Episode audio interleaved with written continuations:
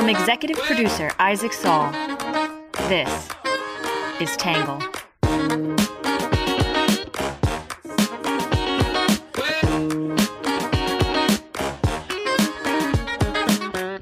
Good morning, good afternoon, and good evening, and welcome to the Tangle Podcast, the place we get views from across the political spectrum, some independent thinking, and a little bit of my take. I am your host, Isaac Saul, and on today's episode, we are going to be talking about the mutiny in Russia, perhaps an attempted coup. We're kind of still figuring out what exactly is going on. We're going to break down what happened and what the significance of it is. We also have a reader question about climate change that I'm excited to answer. Before we jump in, though, as always, we'll kick things off with some quick hits.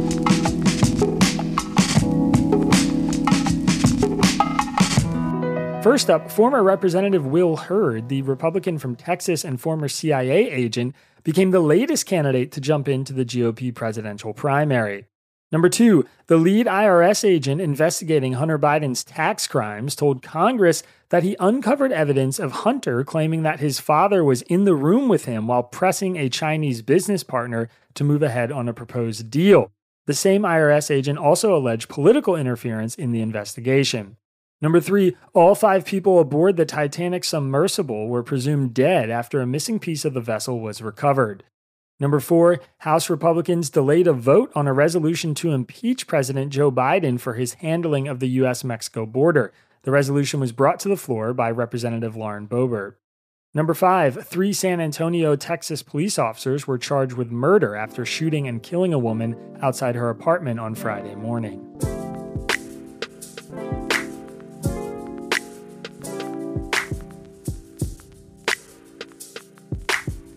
President Vladimir Putin is accusing the Wagner mercenary group of an armed rebellion, and he warns that those involved will be punished. Fighting has now broken out between Wagner mercenaries and the Russian military in Voronezh, with Wagner claiming a Russian helicopter opened fire on a convoy of their vehicles making their way towards the capital, Moscow. Vladimir Putin says Russia is facing a battle for its future in the face of an armed mutiny in the country. The president has accused the group of treason. On Saturday, the Wagner group appeared to seize control of Russia's military headquarters in the city of Rostov on Don. Moscow then tightened up security, bracing for the private army to head north. Earlier, Putin declared that he would punish those behind a mutiny, but Prigozhin called off the soldiers and told them to turn around.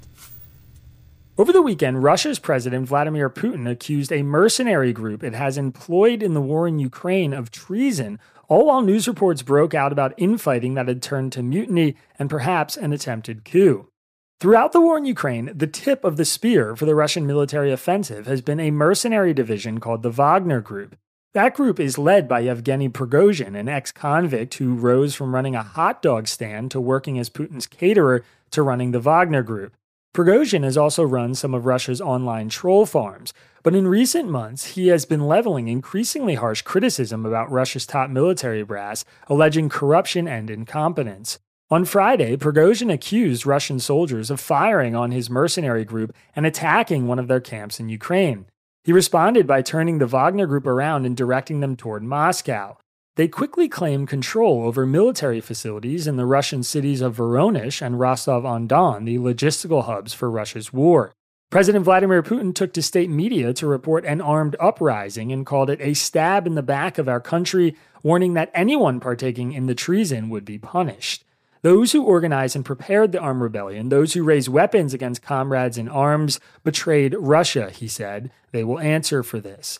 In a matter of hours, reports of a potential coup began breaking across Russian and English speaking media, though Prigozhin has insisted that his issues were with the military brass and has denied that his goal was to overthrow Putin.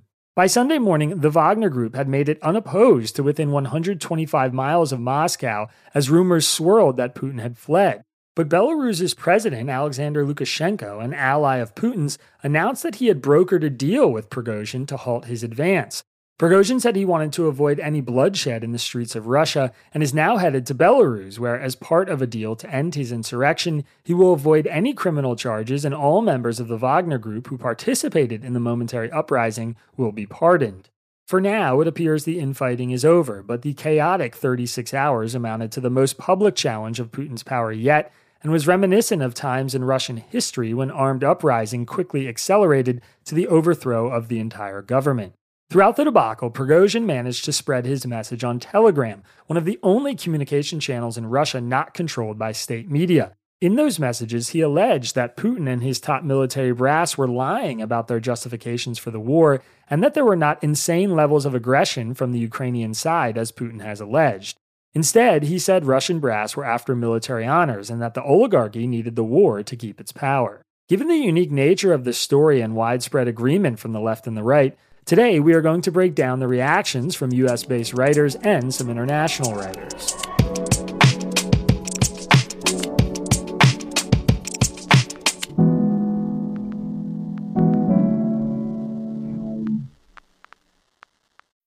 Sign up to The Economist for in depth curated expert analysis of world events and topics ranging from business and culture to science and technology. You'll get the weekly digital edition, online only articles, curated newsletters on politics, the markets, science, culture, and China, and full access to The Economist Podcast Plus. The Economist is independent journalism for independent thinking.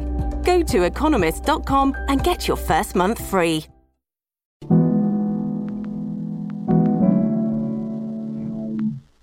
First up, we'll start with what they're saying in the United States. Many in the US agree that this event has severely weakened Putin.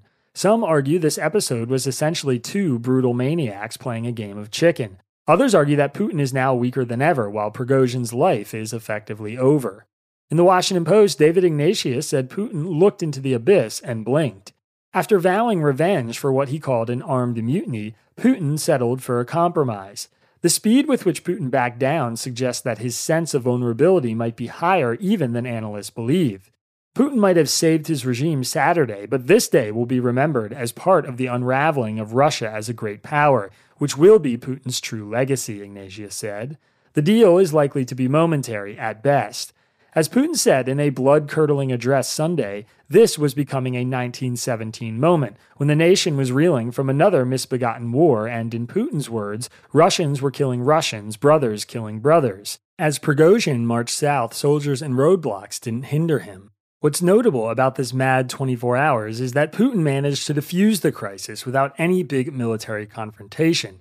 He has been humbled by a headstrong crony, to be sure, but he's still in control. It was a close shave, not a decapitation.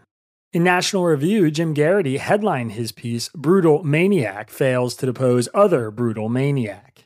Maybe you must be a crazed maniac to try to launch a coup against a cold blooded, paranoid dictator like Vladimir Putin. Then again, Yevgeny Prigozhin meets most people's definitions of a crazed maniac, Geraghty said. As a young man, he was sentenced to 12 years in prison for robbery, fraud, and involving minors in prostitution. After serving nine years, he turned a hot dog stand into the country's largest catering company with government contracts. In 2019, his lucrative catering firm was accused of causing dysentery outbreaks at seven state run daycare, catering, and kindergartens in Moscow. He shrugged off a video of a traitor being executed by sledgehammer blows to the head, declaring a dog receives a dog's death. It was an excellent directional piece of work watched in one breath. He boasted that his forces were deliberately turning the Battle of Bakhmut into a meat grinder to maximize the casualties to Ukrainians. As the world learned this weekend, a man crazy enough to launch a coup against Putin is also crazy enough to say, eh, never mind, after a day, and accept exile in Belarus because Belarusian President Alexander Lukashenko asked him nicely to avoid starting a Russian civil war. In The Atlantic, Tom Nichols said the coup is over, but Putin is in trouble. Prigozhin and his men came within 125 miles of the capital, that is, closer to Moscow than Philadelphia is to Washington, D.C., Nichols said. The deal he struck was to save his own blood, and Prigozhin is now a man living on borrowed time in a foreign country, waiting for Russian President Vladimir Putin's inevitable retribution. This outcome is a defeat of the First Order for Prigozhin, who has now lost everything except his life. Perhaps Prigozhin had allies in the Kremlin who got cold feet, were less numerous than he thought, or never existed at all. Nevertheless, this bizarre episode is not a win for Putin. The Russian dictator has been visibly wounded, and he will now bear the permanent scar of political vulnerability, Nichols said. Putin is now politically weaker than ever. The once unchallengeable Tsar is no longer invincible. The master of the Kremlin had to make a deal with a convict, again in Putin's culture among the lowest of the low, just to avert the shock and embarrassment of an armed march into the Russian capital, while other Russians are fighting on the front lines in Ukraine. Prigozhin's rebellion and its effect will last beyond today, but how long he will live in Belarus or stay alive in Belarus to see how the rest of it plays out is unclear. The Wall Street Journal editorial board said this underscores how much Putin's failed attempt to conquer Ukraine has weakened Russia. 16 months ago, as he invaded Ukraine, Mr. Putin spoke confidently that Russia was embarking on a nationalist endeavor to protect itself from a Western threat that didn't exist. He thought he could take Kiev in days. On Saturday, the not so strong man had to beseech his weakened military to protect the Kremlin from a homegrown challenge that he called treason. There were unconfirmed reports that his plane had fled Moscow, the board said. The 24 hour rebellion and retreat suggests Mr. Prigozhin lacked the broader support in the military or political class he hoped to inspire. Still, it doesn't end the larger frustration in Russia over a war the country hasn't been able to win, but Mr. Putin isn't able to extricate from except at the cost of admitting defeat. The failed rebellion exposes cracks in a facade of unity, and while those cracks are hard to see among the elite, they must exist since we're watching Russia's military power be squandered, its economy in decline, and its global isolation grow. This moment is ripe for a strong Ukraine counteroffensive, and if the US had provided more advanced weapons sooner, Ukraine would be better positioned to do so.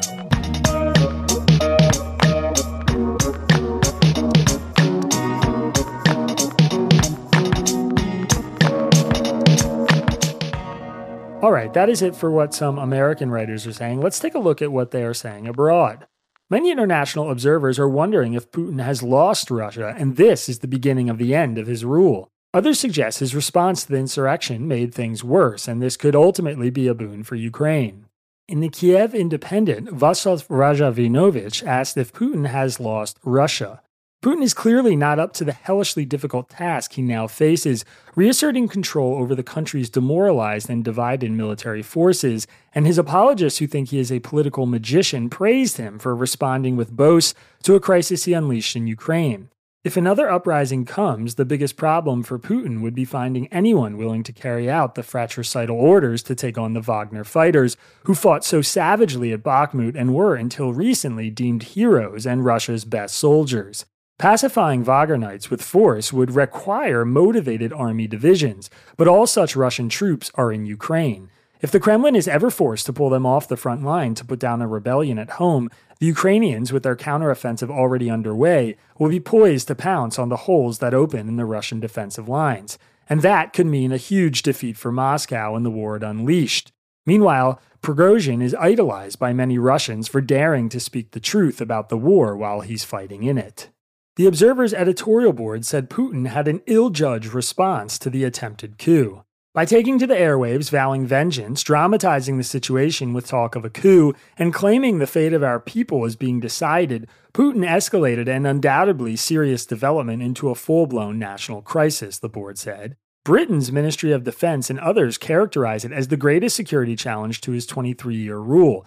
As a piece of crisis management, it failed. Then again, this is a man who has never faced an open democratic scrutiny, a tyrant who expects people to follow scripts dictated by him, not make them up themselves. Putin must try to ensure the loyalty of his generals, but what if other elements in the army, navy, and air force share Prigozhin's disdain for the conduct of the war, in which uncounted thousands of Russian troops have lost their lives? Putin may be about to find out. The ease with which Wagner overran Rostov could point to a wider disaffection. The sudden eruption of open dissent could be a great boon to Ukraine's forces.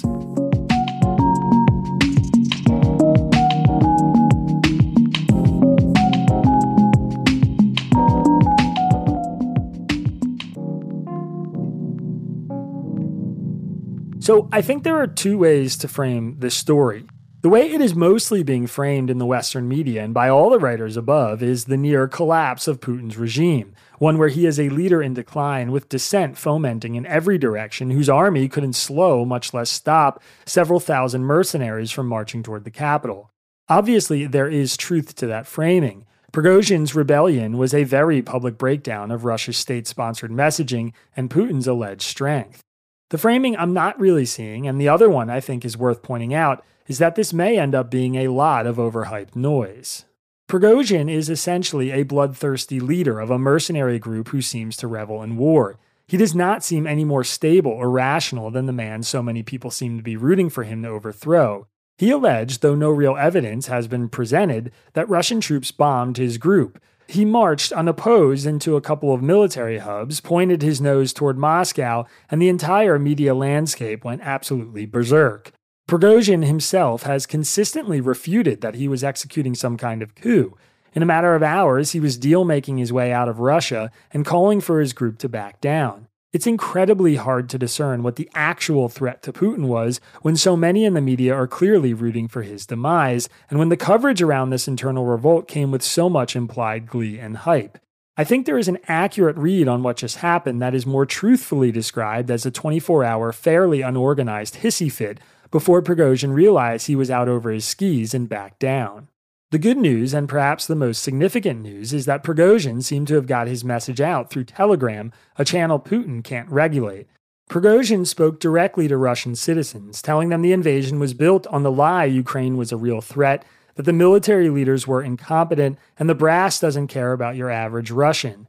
The impact of this message, coming from a man actually fighting on the front line, someone viewed by many as a war hero, can't be understated. To me, this was more a story about the seeds of dissent being planted than a real coup bearing any fruit.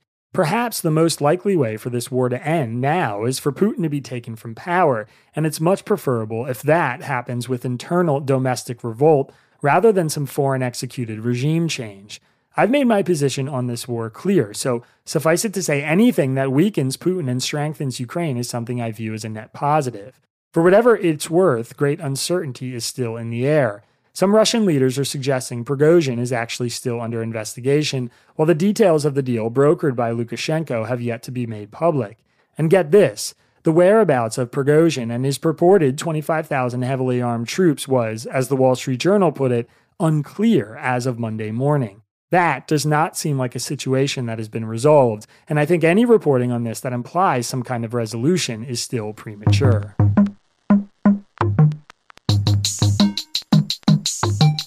All right, that is it for my take, which brings us to your questions answered.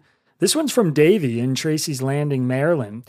Davey said, Are you aware or have you reported on any actual research that shows the difference between current natural climate change and people caused climate change? It seems we are throwing a lot of money at something we don't really understand. So, yes, I am actually aware of research like that. However, I don't think anthropogenic or human caused climate change is something we don't really understand. Many on the right have labeled me a lefty who has succumbed to the climate myth because of this belief, but honestly, this is not a partisan issue. And I'd argue that anyone claiming that I'm biased in describing climate change as driven by humans is actually experiencing what Daniel Stone in our subscribers only interview called affective polarization. Stone said that if you dislike someone, you're not going to admit they're right, even if the evidence is really clear they're right. It's sort of another example of how polarization drives inefficiency. It could stop us from implementing policies that we would agree on otherwise. I'll try to lay out the argument for anthropogenic climate change as clearly as I can in a few hundred words. First, there's pretty vast agreement that the climate has changed before. In fact, there's broad consensus that Earth has spent the majority of the past 500 million years being too hot for polar ice caps to exist. Second, we know what factors drive the Earth's heating and cooling cycles. We know that our planet receives energy from the sun, radiates heat to the atmosphere, and that our atmosphere has certain greenhouse gases that re radiate that heat back to Earth. In other words, we know that heating and cooling cycles are driven by changes in energy coming in, like solar cycle and Earth orbit, changes to the Earth's surface, like ice cover, plant cover, and other life, that affect energy going out, and changes to Earth's greenhouse gases, like concentration of CO2 or CH4, water vapor, and others in our atmosphere, that affect energy retention rates. We can measure those factors today. We have a very good understanding of the solar cycle and our Earth's orbit we have a very good understanding of our planet's surface, and we have very good understanding of historical changes through the atmosphere through ice core data and direct atmospheric measurement. Of the factors that contribute to warming, it's very apparent that only greenhouse gases have increased over the past century to any significant degree, and the degree of increase is very significant. We are aware of what's causing those factors to increase. The long lived greenhouse gases in our atmosphere that keep our planet warm eventually return to the Earth and again to the atmosphere through a process called the carbon cycle. Many things contribute to this cycle, and there are a lot of great arguments that support that the excess carbon is anthropogenic.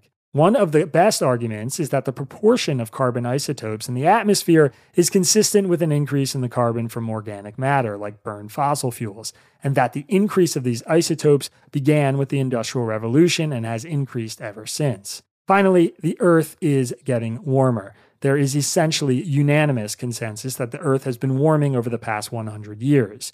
Given all of the above, I think the suggestions that the factors we are contributing to global warming are not causing the definite increase in global warming is kind of like saying, sure, there have been a lot more deaths from car accidents after the invention of the automobile, but hey, who can say if that has anything to do with cars? People have been dying in accidents forever. The real question isn't what is causing climate change or whether it is real or whether it's a threat. It's what can we do about it? Some of my favorite ideas in that arena, like expanding nuclear energy or embracing an all of the above energy platform, are actually more in line with today's conservatives and have upset a lot of folks on the left. But I think the question of whether we are causing climate change has been answered pretty convincingly.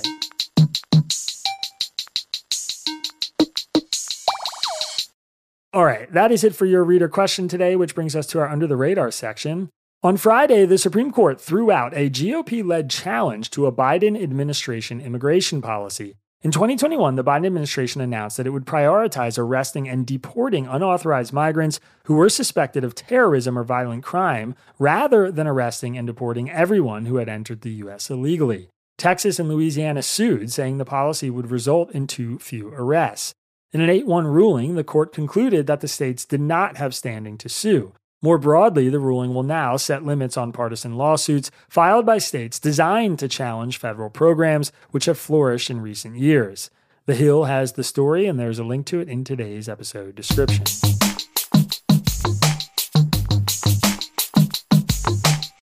All right, before we jump into our numbers section, a quick reminder we are in the last day of our giveaway contest. We're giving away two VIP tickets in the first two rows of our show that is happening in Philadelphia on August 3rd at the Brooklyn Bowl, Philadelphia.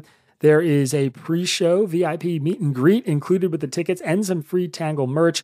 All you have to do is submit your email address to participate. There is a link to the competition, the giveaway in today's episode description, and of course in today's newsletter.